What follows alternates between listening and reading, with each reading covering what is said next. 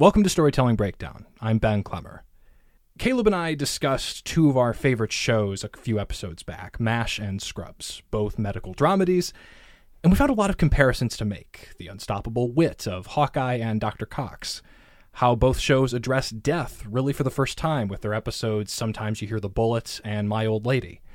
Both shows even have an episode called Fallen Idol, or My Fallen Idol, with very similar situations as one show influenced the other. If you haven't already, I would strongly encourage going back and listening to that episode, though you can do that after you finish this one. It's not like it's a prerequisite. Our inspiration for our conversation today comes from two different arenas that we'll focus primarily on two films and two legendary directors. We also have two guests in studio. Jane Martin is a professor at the University of St. Francis. The number of people who have been on this podcast who have been a student in Jane's classroom is six, though today we'll make it seven. Our second guest is my brother Don, who I can credit with introducing me to a lot of the pop culture cornerstones that have fueled this podcast. Present for, if not responsible for, my first viewings of Star Wars, Batman 89, and The Fellowship of the Ring, and so on. Welcome to you both. Thank, Thank you, Ben. Good to be here. So, given our conversation today is centered around Alfred Hitchcock and Steven Spielberg, maybe we can start by each of you telling me, if not your first, but maybe if you don't remember your first experience with each director, maybe one of your most memorable experiences of their work, and whoever wants to lead off may. I guess I would have encountered Spielberg first. I can remember staying up late for uh, Jaws with mom and a, and a friend. I couldn't have been more than seven. The blood coming out of Robert Shaw's mouth there at the end had stuck with me from that viewing. A few years later, I saw Hook in the theaters. Hitchcock kind of came fully formed into my psyche because I was a child of Nick at Night. It wasn't even his art; it was the persona first. And but by middle school, I caught up with Rear Window and The Birds shortly thereafter, and then it was kind of off to the races. And yeah, just a a very catalyzing figure in terms of being a person who loves movies. I would probably have to say with Hitchcock, it was watching Alfred Hitchcock Presents on television, the reruns when I was a kid, just the mystery and stories about human intrigue, because I was very interested in the Twilight Zone and all those shows. So I, I would say that was my introduction and then I started absorbing the movies that were on television. And as I went through school, just started to like a bulk of his work, particularly I now, you know, that after I became a film teacher, I could say, oh, it was from 55 to 59 that I really enjoyed most of his work. But I also did a kind of a deeper dive into him in my graduate studies and he was everybody had to kind of pick a director to be tested on and he was my director to be tested on. Um, uh, not a smart move because of the you know when you direct 60 or are involved in 100 different movies that's a lot to know but uh, some i felt pretty comfortable with. Spielberg uh, I remember seeing Duel on television, and it was so fantastic. And doing some research for this, I didn't realize how much Hitchcock influenced the way he shot Duel. I remember watching, I think it was uh, Night Gallery that he directed with, um, I think it was Joan Crawford, and he directed Columbo, and I love Columbo. So I kind of got an early introduction to him, but probably the most personal story when I was trying to figure out what I wanted to do and going to school and trying to figure out graduate study. I went to see The Color Purple. And, uh, you know, it's a great Alice Walker novel, but just the way that he captured the story. And I went to see it by myself because I really like seeing some films by myself. I just sat there mesmerized and said, I want to know how he did this so much more. So I went to graduate school. So I, I, would say it's kind of interesting to pull the two together because I like both directors and then have different relationships with them and some of their work. But I like them because they care about their audience. And I think that's a, a good space to come from as a director. Just the mention of the title for Duel threw me back well over a decade to watching some like bonus features and content on Jaws and Spielberg talking about figuring out what movie he was going to make next, and Jaws popping up on his radar. It's like, oh well, Duel has four letters, Jaws has four letters. Let's do that. That was the extent of the thought process at that point. We should reference. Uh, I know one class specifically that I believe Don and I both took with you was film as art, mm-hmm. and later on maybe we can even go through like some of the different iterations because I know it changed even after I went through it. Like you added Black Panther, and definitely yeah. the class continued to evolve, and there'd be a decade gap between when Don took it and when I took it. But I still remember in your film as art class when we watched Rear Window and the moment when Lisa is still in the apartment across the way and you see Thorwald coming back and so many of my classmates who hadn't seen the movie before just visibly gasping and shaking in their seats. It's like Hitchcock still got it. That's the moment in class where I never watched the movie. I watched the class because everybody's kind of shifting in their seat and very concerned. So it's, it's still a major moment of suspense.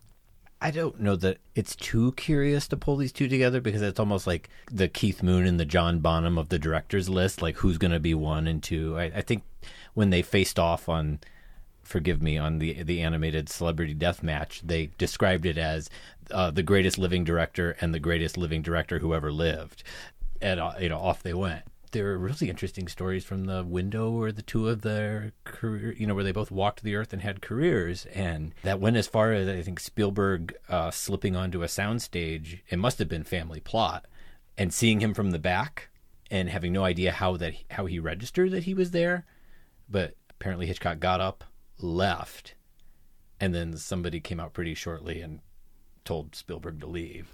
But they never met. And I think Hitchcock made a comment to the media at the very end of his life, which was basically like, yeah, Jaws and Close Encounters, all of this. Like, what do you do when those are your first movies? Because, you know, he had a, a long, slow burn up to phenomenon or whatever, mm-hmm. however you want to label him. It's interesting to, to see how the, the Spielberg career continues to unfold now that it's almost as long and storied.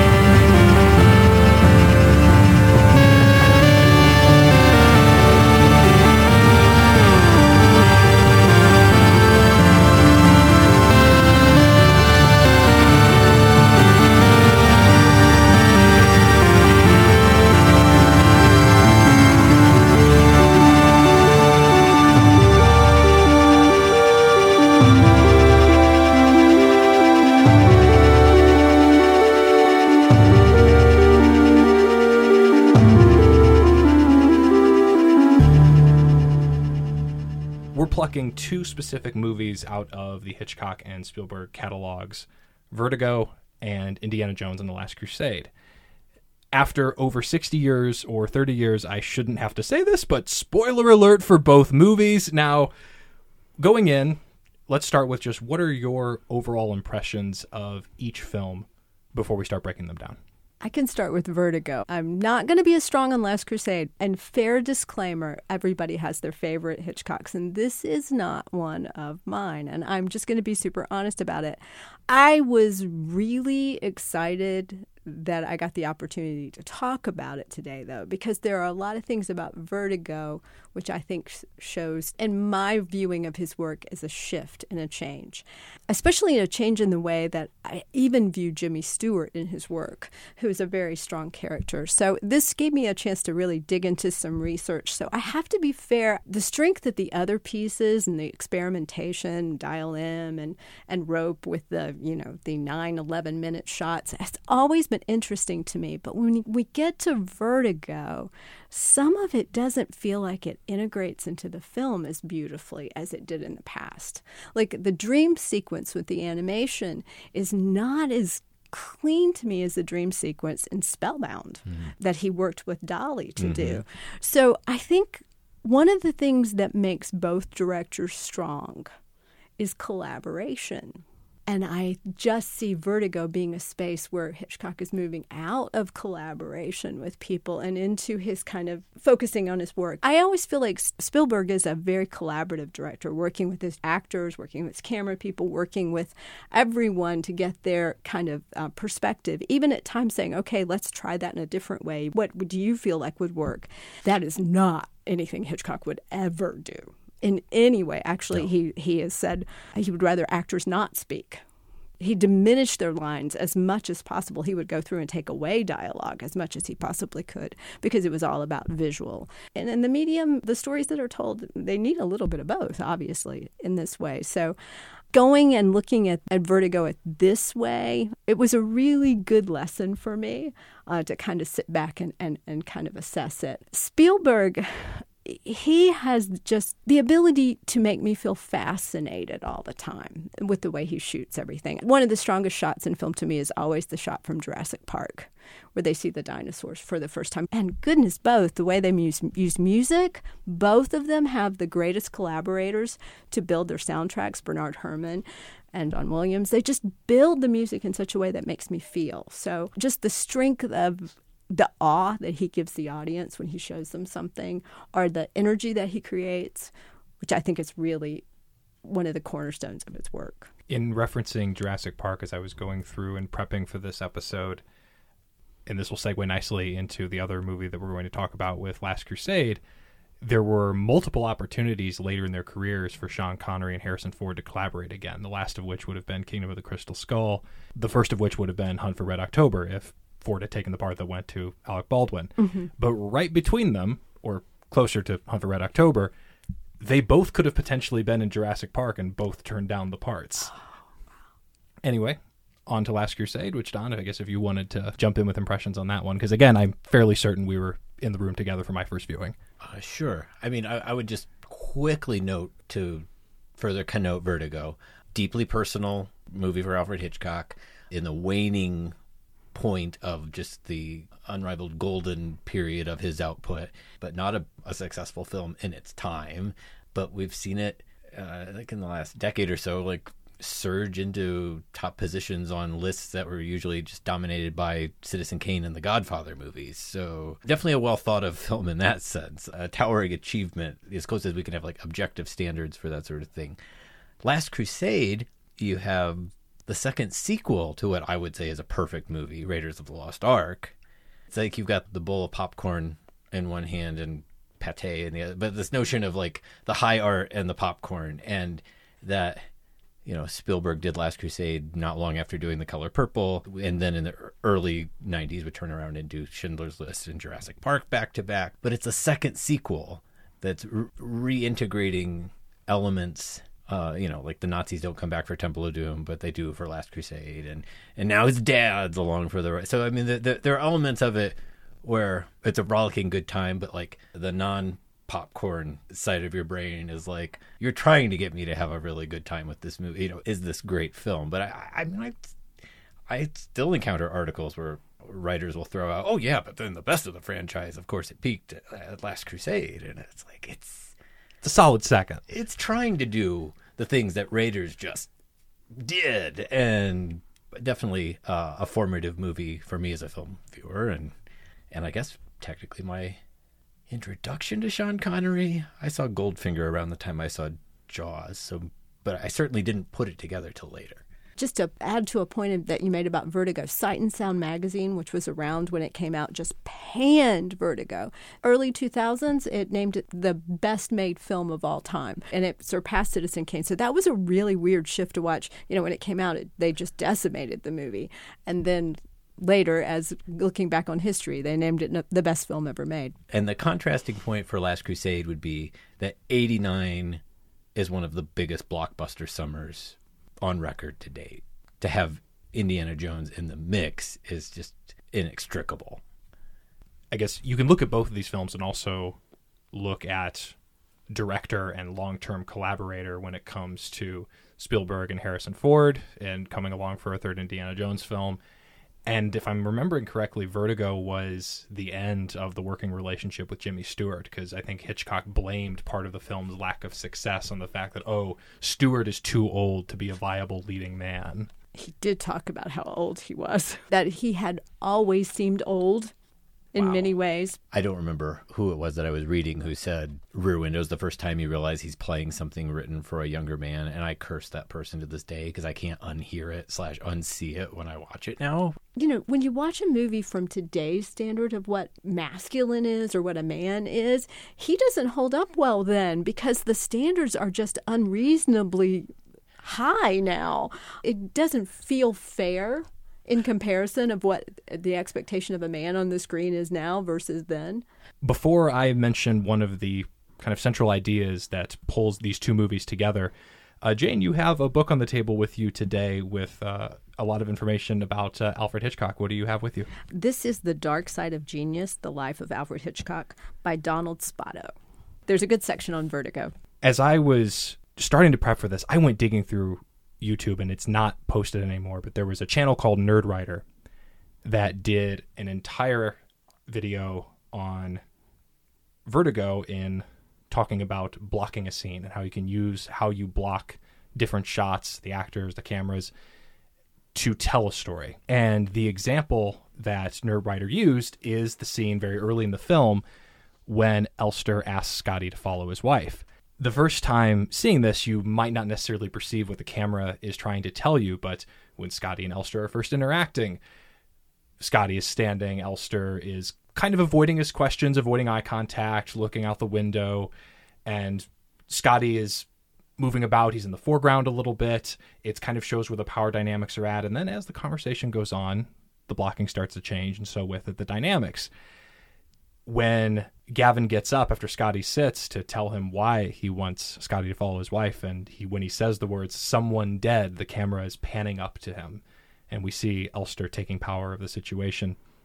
Scotty goes to leave. Elster approaches him, and then Elster goes back to this upper area in his office, and it's almost like he is on a stage as a performer in the theater, and Scotty is his audience. He goes and sits down at the opposite end of the room, and Elster continues to give him more details of his wife's situation as he is luring Scotty into his deception. And then when he finally comes down, and one of the final shots of that scene even has Elster in the foreground kind of superimposed over Scotty. And now Elster is in command and he has brought Scotty into this web.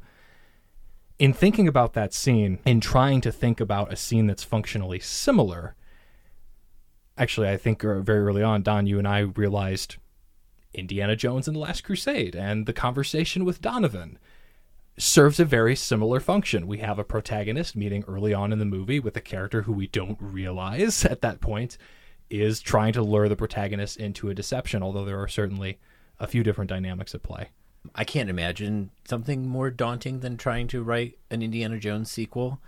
If I'm Steven Spielberg and I love the things that I love, you know, it's like Keith Richards says when you play, everything you've ever heard comes out. And uh, as you and I just kind of peeled back the wrapper ever so slightly on this one, we kind of found out that uh, yeah, if you wanted to write or build an Indiana Jones sequel on an Alfred Hitchcock chassis, Last Crusade does have a kind of persistent vertigo streak running through it that you could say could have served as like, you know, the string that the popcorn is getting uh, threaded onto.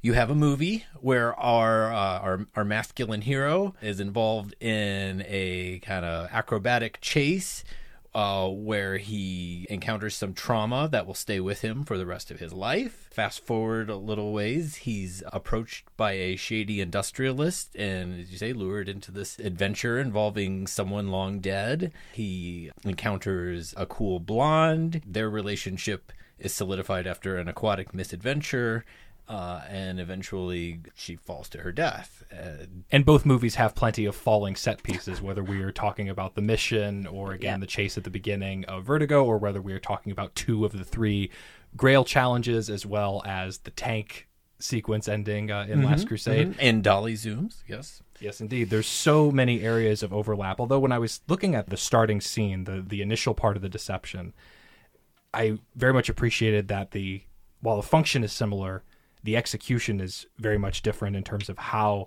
Donovan weaves his deception. The focus is less on blocking and more on contrast and prop craft.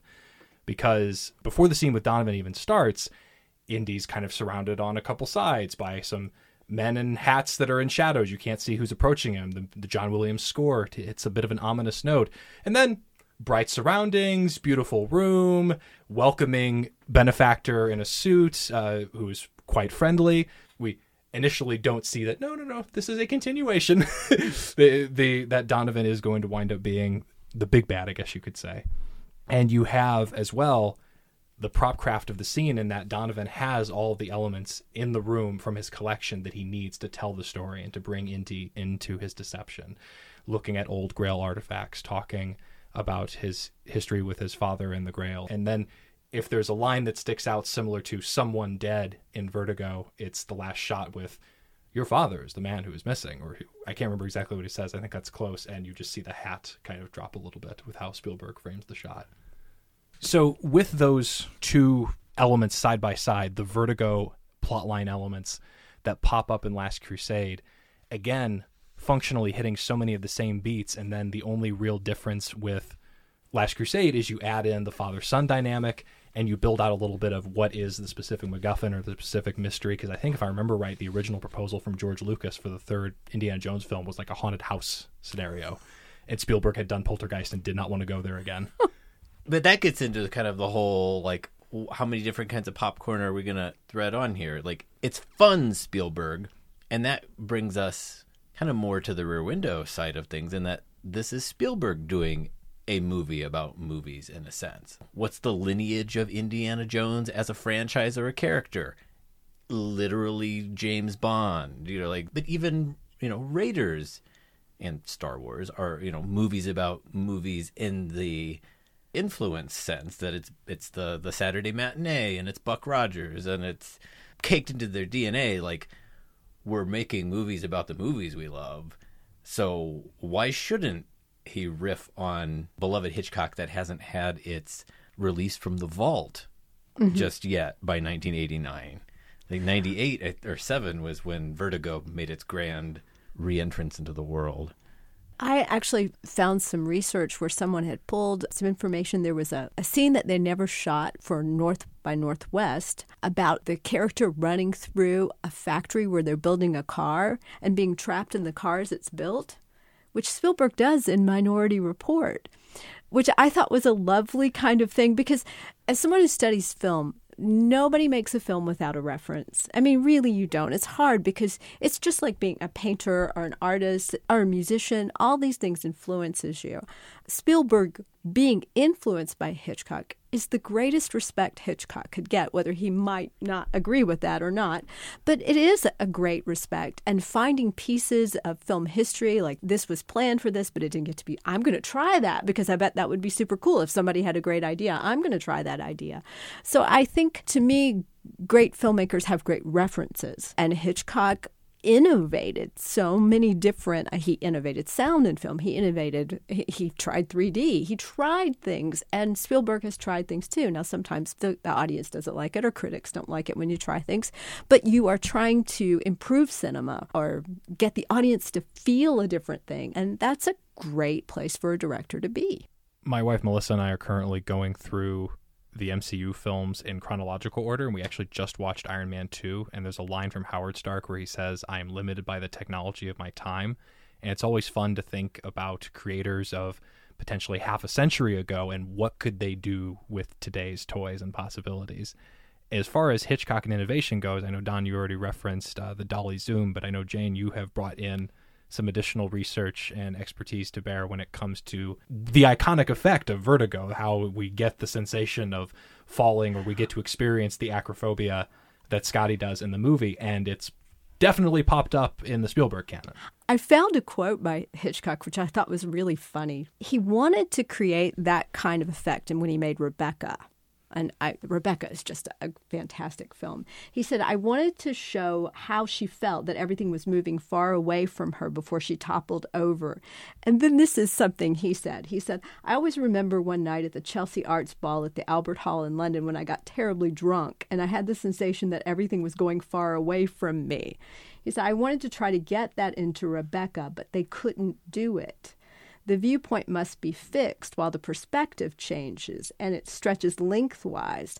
And he said, I thought about that problem for 15 years. And by the time we got to vertigo, we solved it by the dolly zoom simultaneously. And then he asked how much it would cost to do that. And they said it would cost $50,000. And that was not in the budget because the apparatus to hold the camera was too expensive. So, because there are no characters in the scene and it was just the viewpoint, they built a miniature and that's how they shot that. And it still cost $15,000. It is so interesting now that you can watch a YouTube video on how to do it without even shooting it. If you just shoot in 4K, you can use After Effects to kind of to slightly pull it off. It will not make it feel the same way. But just the technology that we have and and the way that we're able to do it now is kind of amazing. I also found a plethora of names for it. It's called the Vertigo Zoom, the Hitchcock Zoom, the Push Pull, the Zolly was my favorite, Trans Tav, Smash Zoom, Stretch Shot, Smash Shot, Trombone Shot, Retrograde Shot, Zydo, Contra Shot, Triple Reverse, and Reverse Zoom. I mean, they just have all these names for it. Many people do call it the Vertigo Shot. Mm. And my favorite is got to be the shot from Jaws when Brody realizes what's happening. I think it is the best executed there. It kind of gives me chills because it really shows his state of mind. It really shows his realization. And a zoom is a tricky thing to use because when you see a zoom, who's watching it always goes, "Now my mind won't, my eye doesn't do that." But it is so integrated into the storytelling of Jaws that all you do is feel it.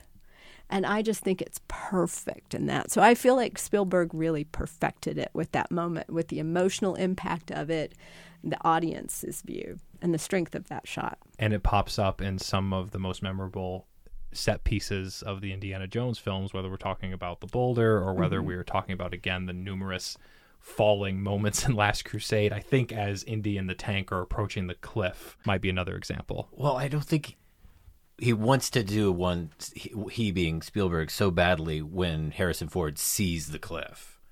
Um, it's like there was a dolly zoom in his heart at that moment. But you had to point out to me that if you actually want to see the technique, it's like when Sean Connery's lying there shot telepathically communicating with his son and the lion's head that's behind him is pulling closer as uh, Indiana Ferguson prepares to step uh, into the into the void and the leap from the lion's head. I should be careful to say that the person who actually executed it was mm. Irmin Roberts. He was a Paramount second unit cameraman on Vertigo, and he's the one who executed the shot. So, and designed it and shot it. Scorsese uses it a lot too. That could be its own thing, uh, the influence of, of Hitchcock on Scorsese, but he uses it a lot as well. And it shows up in The Lord of the Rings because they use that piece very well. I did just look up numbers wise, like what it, one of those shots would have cost, and there was some data on Vertigo, like the one of the shots, or maybe, or perhaps it was like the all of the shooting they did in the tower for the mission, and doing the Roberts zoom effect, like that one shooting day was like nineteen thousand dollars, which translates into like one hundred and seventy five thousand dollars in today's money just for the one section of filming. And that's not actors. That's not anything. That's just the shooting. Yeah. Mm. Before we kind of talk a little bit about going forward and kind of the legacies of each of these movies, I know we've uh, talked both while on the mics and before the mics are on, kind of about the different eras, especially when it comes to Hitchcock. And Don, you mentioned that there is a connection with Connery that leads us back to Hitchcock, and then of course he's in Last Crusade. So we we there, there's a there's some additional connective tissue there. We can get to Connery, but the bridge that you have to cross here is Grace Kelly because ultimately, if there's a thematic link between these movies, it's about people who are destroyed by their obsessions. You've got uh, Henry Jones Sr.'s lifelong pursuit of the Grail and then the, you know the villains of the movie who kind of succumb to it in his place, and the fact that the reason Vertigo is a deeply personal movie is that uh, Alfred Hitchcock never got over uh, the loss of Grace Kelly from Hollywood when she became Princess Grace of Monaco in '55. Right after mm-hmm. I think she met her husband while shooting To Catch a Thief. I think. I think so. Yes. So he played himself, you know, but not like in the Alfred Hitchcock Presents way. But you see in his film him kind of pivoting from replacement to replacement, the icy blonde. And the fact that Kim Novak was not who he wanted. He wanted Vera Miles. Mm-hmm. And he couldn't get Vera Miles because she was expecting a third child, mm-hmm. which he was not kind about to her in any way. And then at that moment, so he got Kim Novak kind of on a loan. And then when it was time to shoot the movie, actually Vera Miles was available and he wouldn't bring her back to the film and he and he never really was complimentary of Kim Novak in any way in the film, though she she does a wonderful job with the part, and it's a very difficult part to me. But that painful moment where he thought Vera Miles was going to be the replacement for Kelly, and because she was the new kind of perfect Nordic blonde that he had been looking for, and then the devastation of, of not being able to have her, and then the painful thing about the film where you watch the film is about him making a woman into another woman, mm-hmm. right? Which is always what Hitchcock is doing. Yeah. And that's actually my painfulness with this film because uh, you know Grace Kelly in Rear Window she has such agency. She has strength. And this to me is the space where in Hitchcock's movies the women are losing all their agency and all their strength. They're cold. I have this quote I can read. And this is Hitchcock. And I think this is what this was my painful journey in Vertigo because when I found this, I was like, oh, I have to kind of manage my whole thought about Hitchcock a little bit more. And this is his comment on suspense, but it's not a comment on suspense at all. Suspense is like a woman. The more left to the imagination, the more excitement. The conventional big bosom blonde is not mysterious, and what could be more obvious than the old black velvet and pearls type? The perfect woman of mystery is one who is blonde, subtle, and Nordic. Movie titles like Women should be easy to remember without being familiar, intriguing but never obvious, warm yet refreshing, suggest action not impassiveness, and finally give a clue without revealing the plot. Although I do not profess to be the authority on women, I fear that the perfect title, like the perfect woman, is difficult to find. A woman of mystery is one who also has a certain maturity and whose actions speak louder than words, and any woman can be one. If she keeps these two points in mind, she should grow up and shut up. And if you pay attention to his women in the films, this is the point where I really feel that that's what happens to them. They are quiet. They are made over. This was a hard space for me because I do enjoy the women, especially Thelma Ritter in Rear Window is mm-hmm. just a joy. Mm-hmm. And I don't enjoy the women after this point in his work. And I really feel, you know, whatever that dark space that you kind of keep uh, uh, referencing, I, I think you've put that so beautifully because in this movie, you watch Jimmy Stewart's character make a woman over, and it's painful. He makes her the object of his desire. We've suddenly, I think, got a feeling that that's what we've been watching Hitchcock do all along. It's pretty confessional. Mm-hmm. I don't know if it's confessional or hubris that he's just putting it right on the screen. A, a very glib part of me is like the only Indiana Jones franchise parallel to the phenomenon you just described is that the starting point is Karen Allen. Mm-hmm. But to get back to the track of how these movies uh, have intertwining lineages is that we have to you know give shout outs to Doris Day and Eva Marie Saint and Janet Leigh and Vera Miles playing second fiddle in Psycho. Mm-hmm. And then Hitchcock finds Tippi Hedren for The Birds and for its follow up Marnie. And their relationship was very dark and Marnie. toxic. And, mm-hmm. it's, and it's all him and so yes, she plays opposite Sean Connery in Marnie, and which is just an incidence of, of, of, casting. But in that way, Connery does share a link into that aspect of the dark side of of Hitchcock. You know, this is where you could get into that lovely argument people want to have to talk about an auteur. Mm. And with an auteur director, really seeing a personality in the work, you know, and, and, and Hitchcock is kind of the the person auteur is written to shape around. And we are seeing his personality reflected in his work. People will say, Is Spielberg an auteur? And I'm like, no, I think Spielberg is an amazing craftsman, and people want to talk about auteur being the pinnacle of being a filmmaker, and I don't think it is. It's one way to define a filmmaker. It's one way to say that someone's a filmmaker. Whereas Spielberg's a craftsman who has so many tools at his disposal, he can make many different kinds of films, which is not true of Hitchcock. He doesn't make a great variety of styles of films. His films all fit well, kind of one grouping of suspense and and I mean he makes one sort of comedy. It's awfully dark, but all of his films are you know that kind of suspense thriller space, whereas Spielberg has a tremendous variety of work he can accomplish. And to me, one film that everyone should see, Schindler's List. I mean, that's just a tremendous accomplishment in cinema. That auteur where we're seeing part of a person's personality really comes out for Hitchcock and I think we see in, in, in, Spielberg, we see stories that are super important to him and stories that he wants to tell and stories of oppression for some groups of people that, that he does masterfully, but very different way of looking at it to me. If there were like a reflection, I would argue that like just as Hitchcock's issues are what are like splashing at you in his mm-hmm. auteurness was perhaps well no it, it has its moments as well it being Schindler's List, his movies wink at you and twinkle to where even if it's like Poltergeist, not the Tobe Hooper, uh, that there there are just those moments where it's a movie watching refrain around my house, you know, effing Spielberg. Like there's the, the moment where it's like this just got super cute and knows how funny it is and then moves on. I, I wish I had like a, a litany of those moments, but I mean, it is just 201.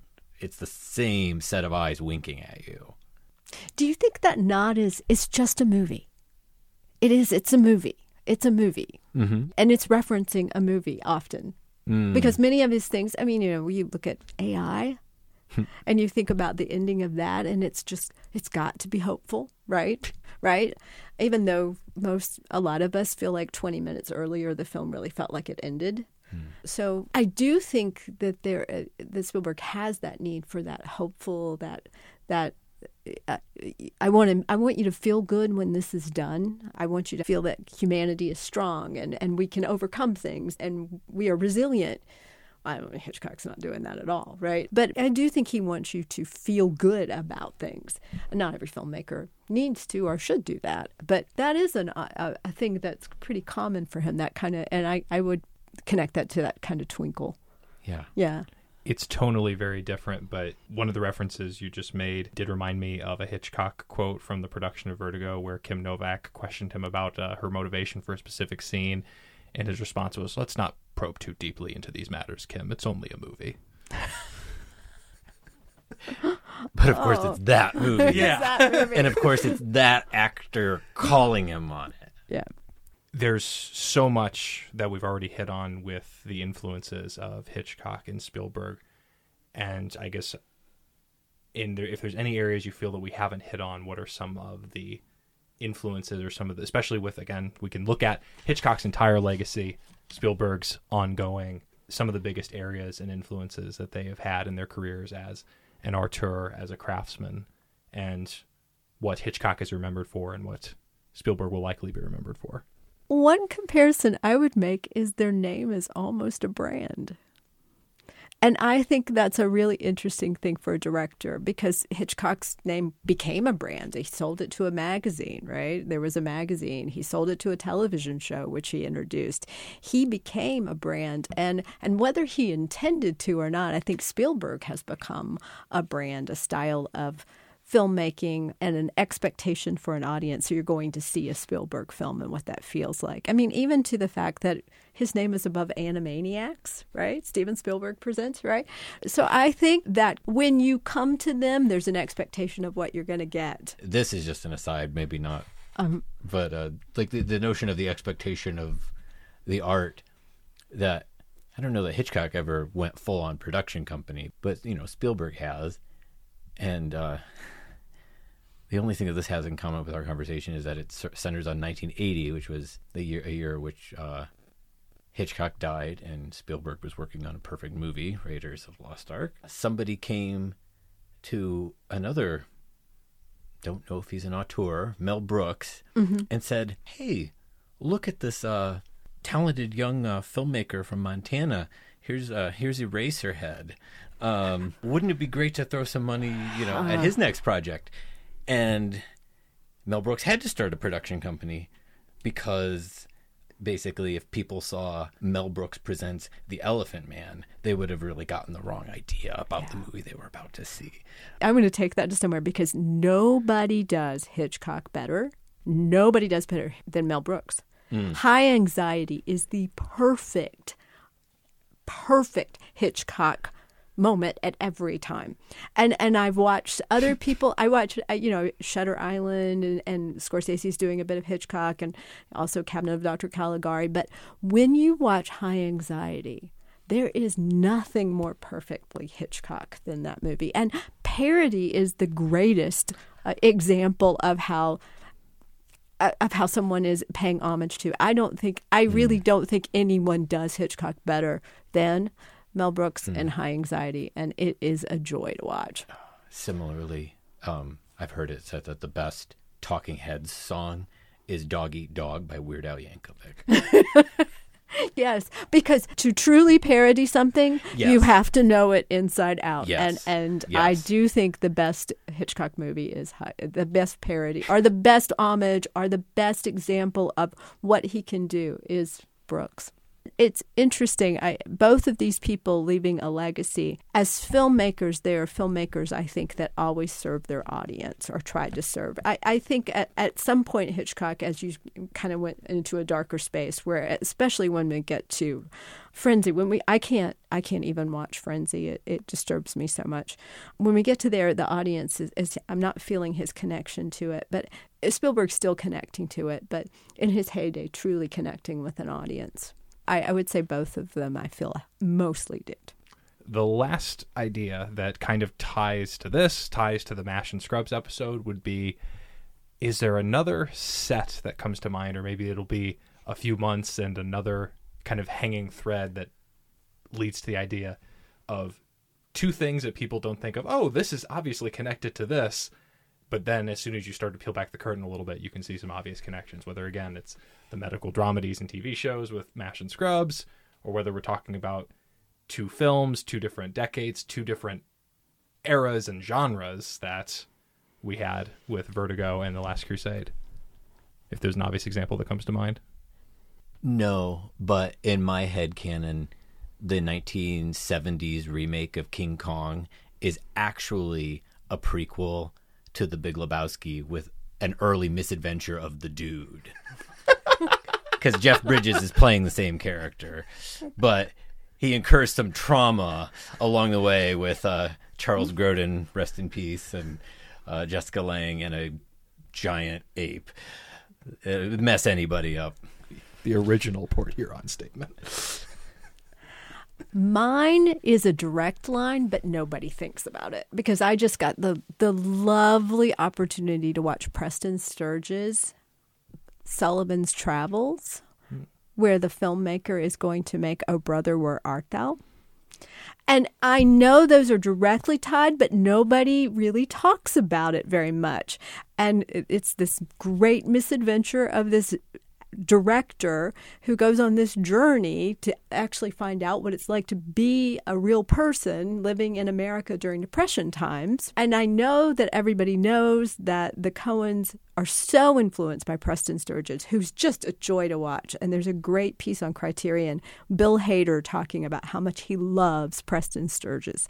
But it is fun to, to and, and they're directly paralleled, but it's fun to pull those two together because I don't think many people think that are are actually know that the movie he's trying to make is called Oh Brother Where Art Thou, and it's just a joy to watch. There's a bus chase in that film. I, my husband and I laughed out loud so much we had to stop the film. It is just a joy. But to kind of pull all those together and kind of rediscover Preston Sturges in light of all the influence he has on the Coens, and to watch the original Lady Killers and then the Coens remake of it with a very strange Tom Hanks, which is a I didn't like the first time and loved the second time. Really loved it. It's just a, kind of a joy. So kind of pulling together the things that are kind of a little bit lost that have influenced. But the Preston Sturges Sullivan's Travels is just a joy. Jane, Don, thank you so much for joining me on Storytelling Breakdown. We'll have to do this again sometime. Thank Yes, you. Yes, thank you. Thank you.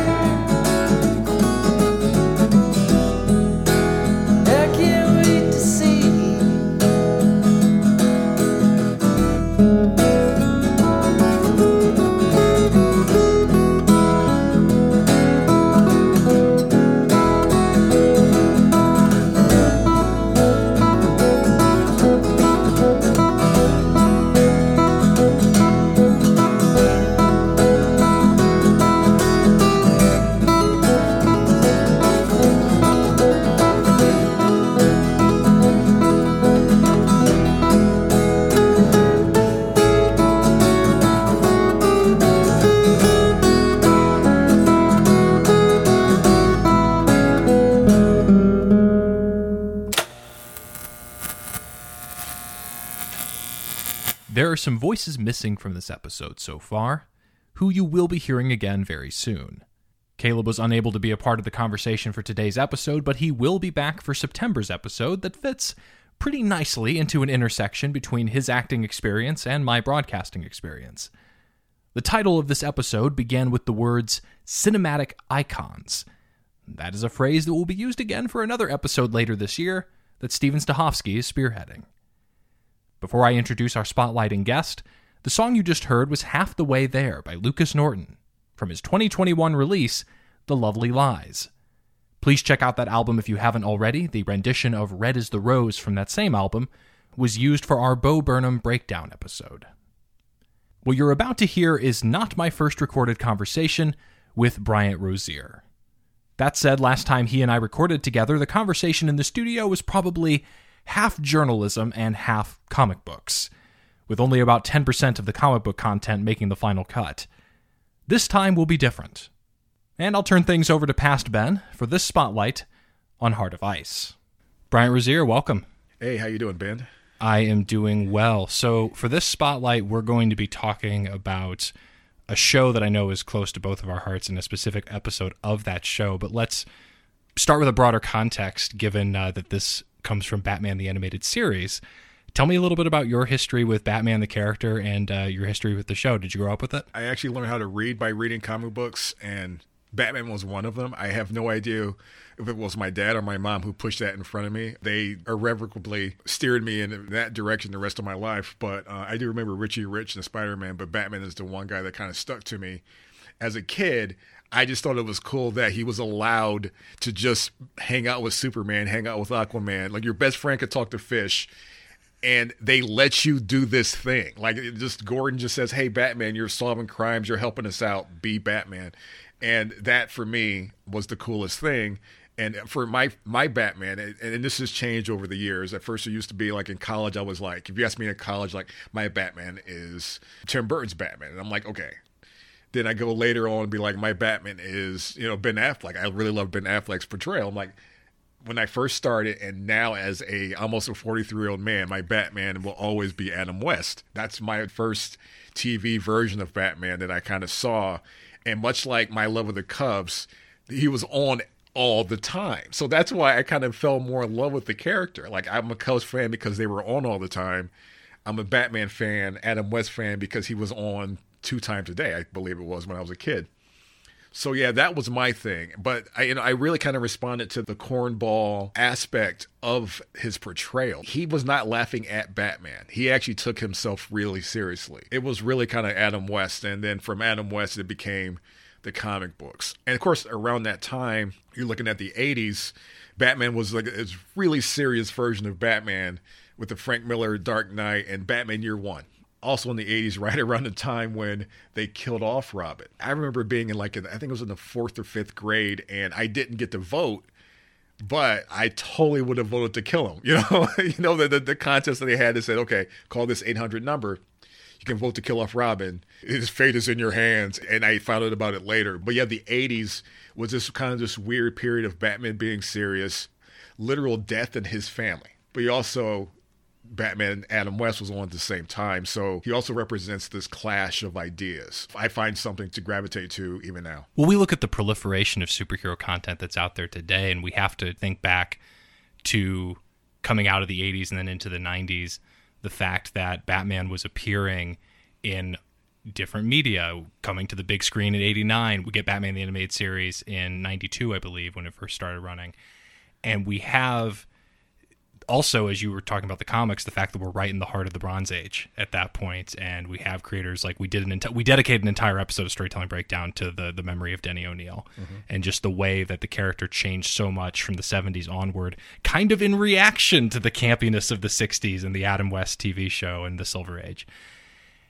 But as we then are coming through a couple decades of some darker storytelling in the comics and some new creators coming in, not just through the world of comics, but also through the world of animation, we get this perfect storm with a show that is still revered not just by Batman fans, but I think by comic book fans across the spectrum in Batman the Animated Series. Yeah, that was just groundbreaking in so many different ways. Where do you even want to start with it? Well, we have to kind of start with Tim Burton's Batman. Tim Burton's biggest worry was, well, how do we how do we separate ourselves from the Adam West Batman, which was such a predominant version of Batman for so many people? Even Bruce Timm, who's one of the big producers for the animation show, he's like, my Batman is Adam West. So how do we kind of separate ourselves from that? And his thing was, the movie is not about Batman. It's about Bruce Wayne. Well, because nine times out of ten, the actor in the suit might be a stuntman. You Right, wanted right, exactly. Burton wanted to get his Bruce Wayne as someone who can embody the character when he's not wearing the cape and cowl. And Michael Keaton does do an amazing job in Batman and Batman Returns. Oh yeah, yeah.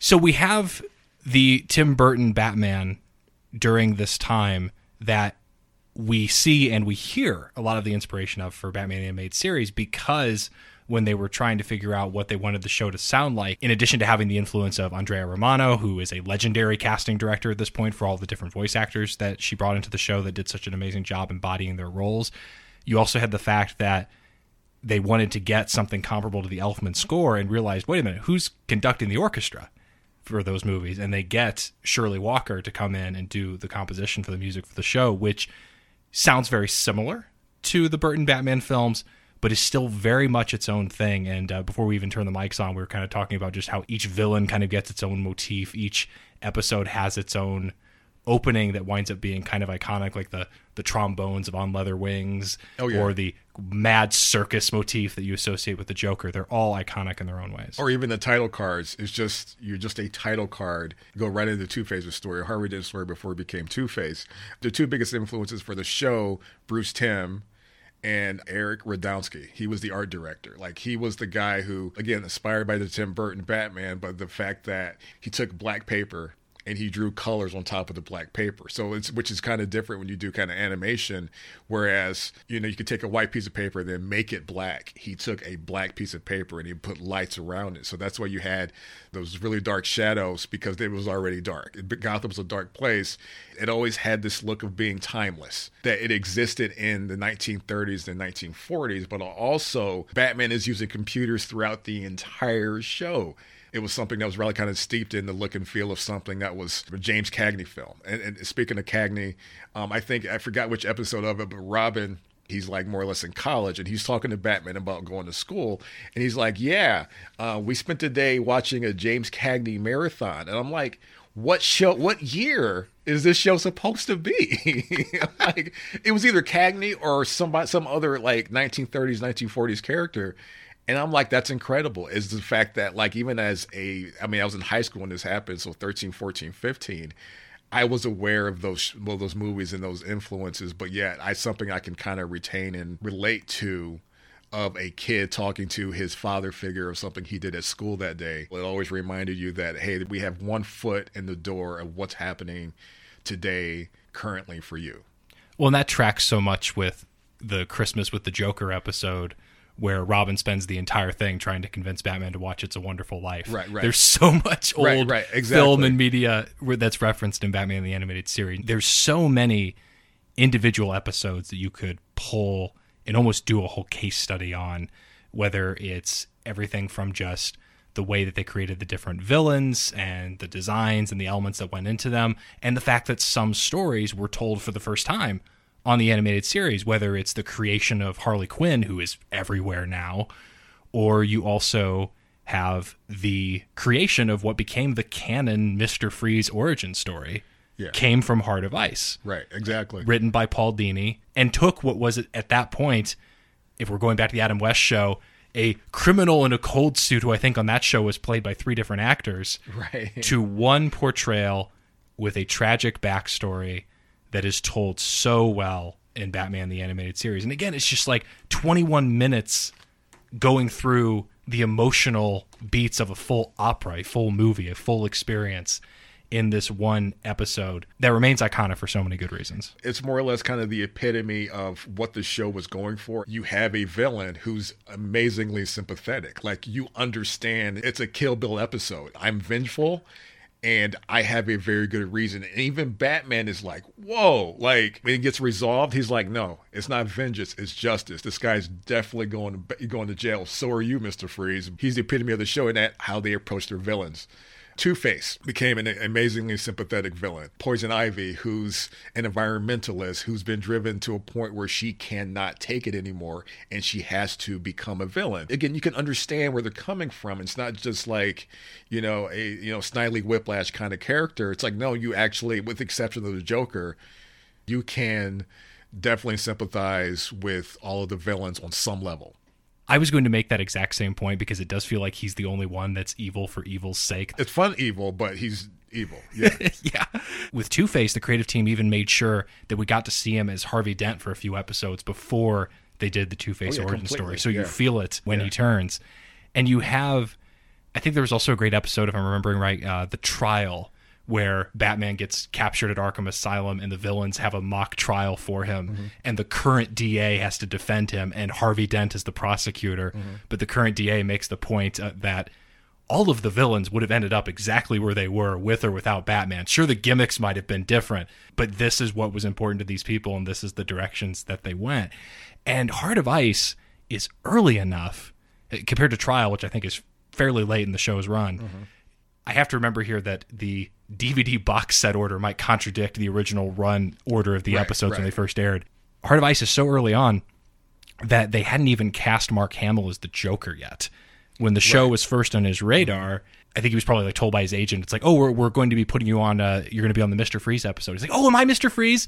Well, uh, no, you're you're a character, uh, Ferris Boyle, the one who does wind up being responsible for the creation of Mister Freeze. So he plays that part, and then eventually settles into the role of the Joker later on that he's been playing for the better part of almost three decades. Tim Curry was the Joker. Initially, yeah, it was too dark. Right, And right. they realized, yeah, this is not a kid's show. If we go with this version, we have to recast. And you get Mark Hamill. And in just so many ways, the voice informs the performance. Because I think uh, it might have been uh, Efrem Zimbalist Jr., who played Alfred, who said this, if I'm remembering some of the interviews right. And he talked about how you might come in thinking that it's like a dub, that you see the animation and then you have to speak the part to match what's on screen. But it's the other way around.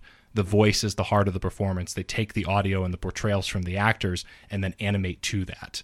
And so you have the visuals just built on this bedrock of Michael Ansara's performance as Mr. Freeze, Joker for Mark Hamill, as well as Ferris Boyle in the episode Heart of Ice. And if you read the comics, you hear the voice of Kevin Conroy's Batman. The cast would actually instead of having one actor in one room, then two weeks later you film another actor, same scene but in another room. Everybody was in the same room reacting off each other. Mark Hamill as the Joker is reacting against what Kevin Conroy is doing in real time, and the fact that coupled with the fact that they animated off of the performances. This production was kind of next level. It, it set the bar for a lot of things down the road. So this was kind of the first kind of the test for all of those quote unquote bilingual media that you can kind of cross over and say, okay, kids can watch it, but adults can watch it too. Heart of Ice. It is such an amazing episode. Again, the original retelling of the Mr. Freeze origin story, as it was then used. I almost don't want to bring it up, but you ha- kind of have to. Just within a few years later, I think it would have been five years later, was then used in Batman and Robin and in everything that has come since. It, it, it then was used in the comics and brought the character really into like the top 10 of Batman's rogues gallery going forward. Yeah, Mr. Freeze on this show, you can actually see the beginning and the end of his life. He's, he's actually one of the characters where you see the whole gamut of emotions and life experiences. It starts with Heart of Ice, where he actually he's already Mr. Freeze, but at one point, Mr. Freeze got his own animated movie, Sub Zero.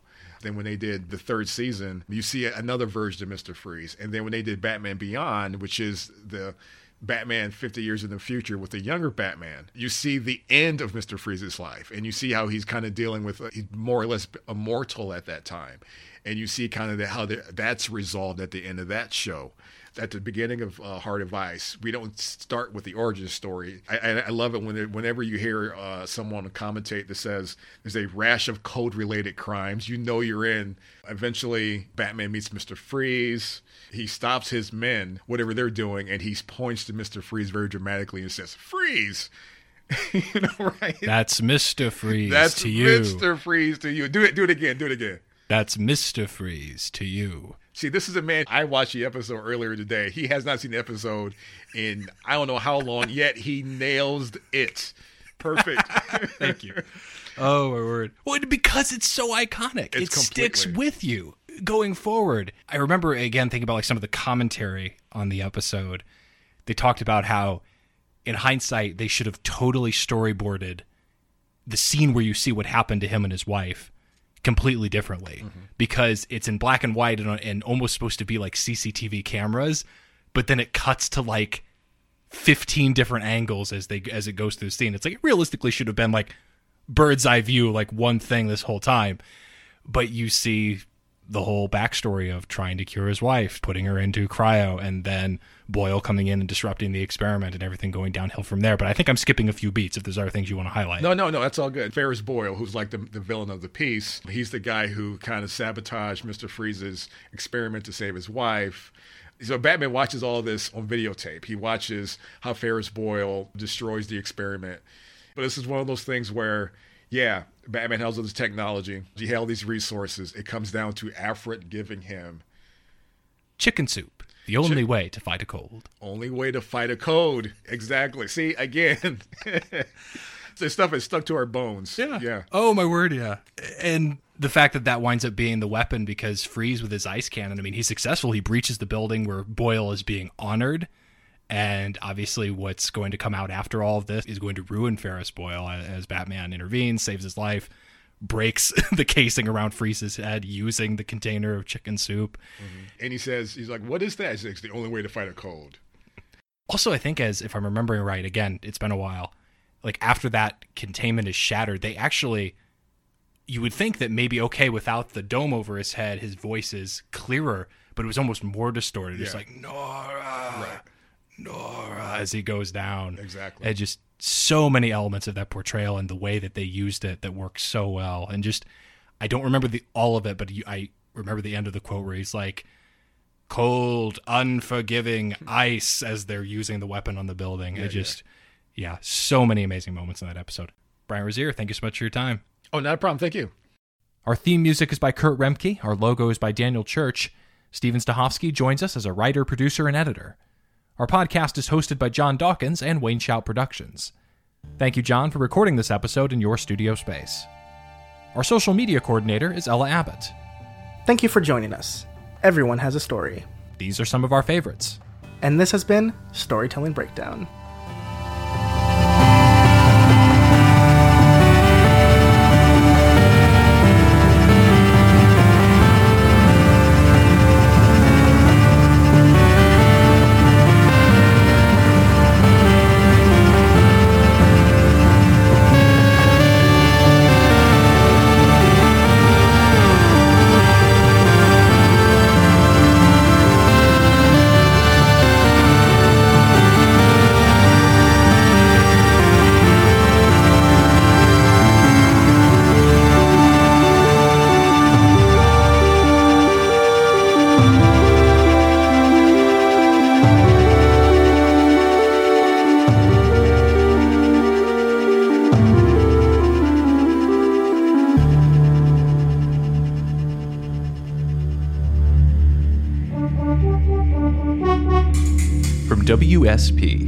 Shout Productions.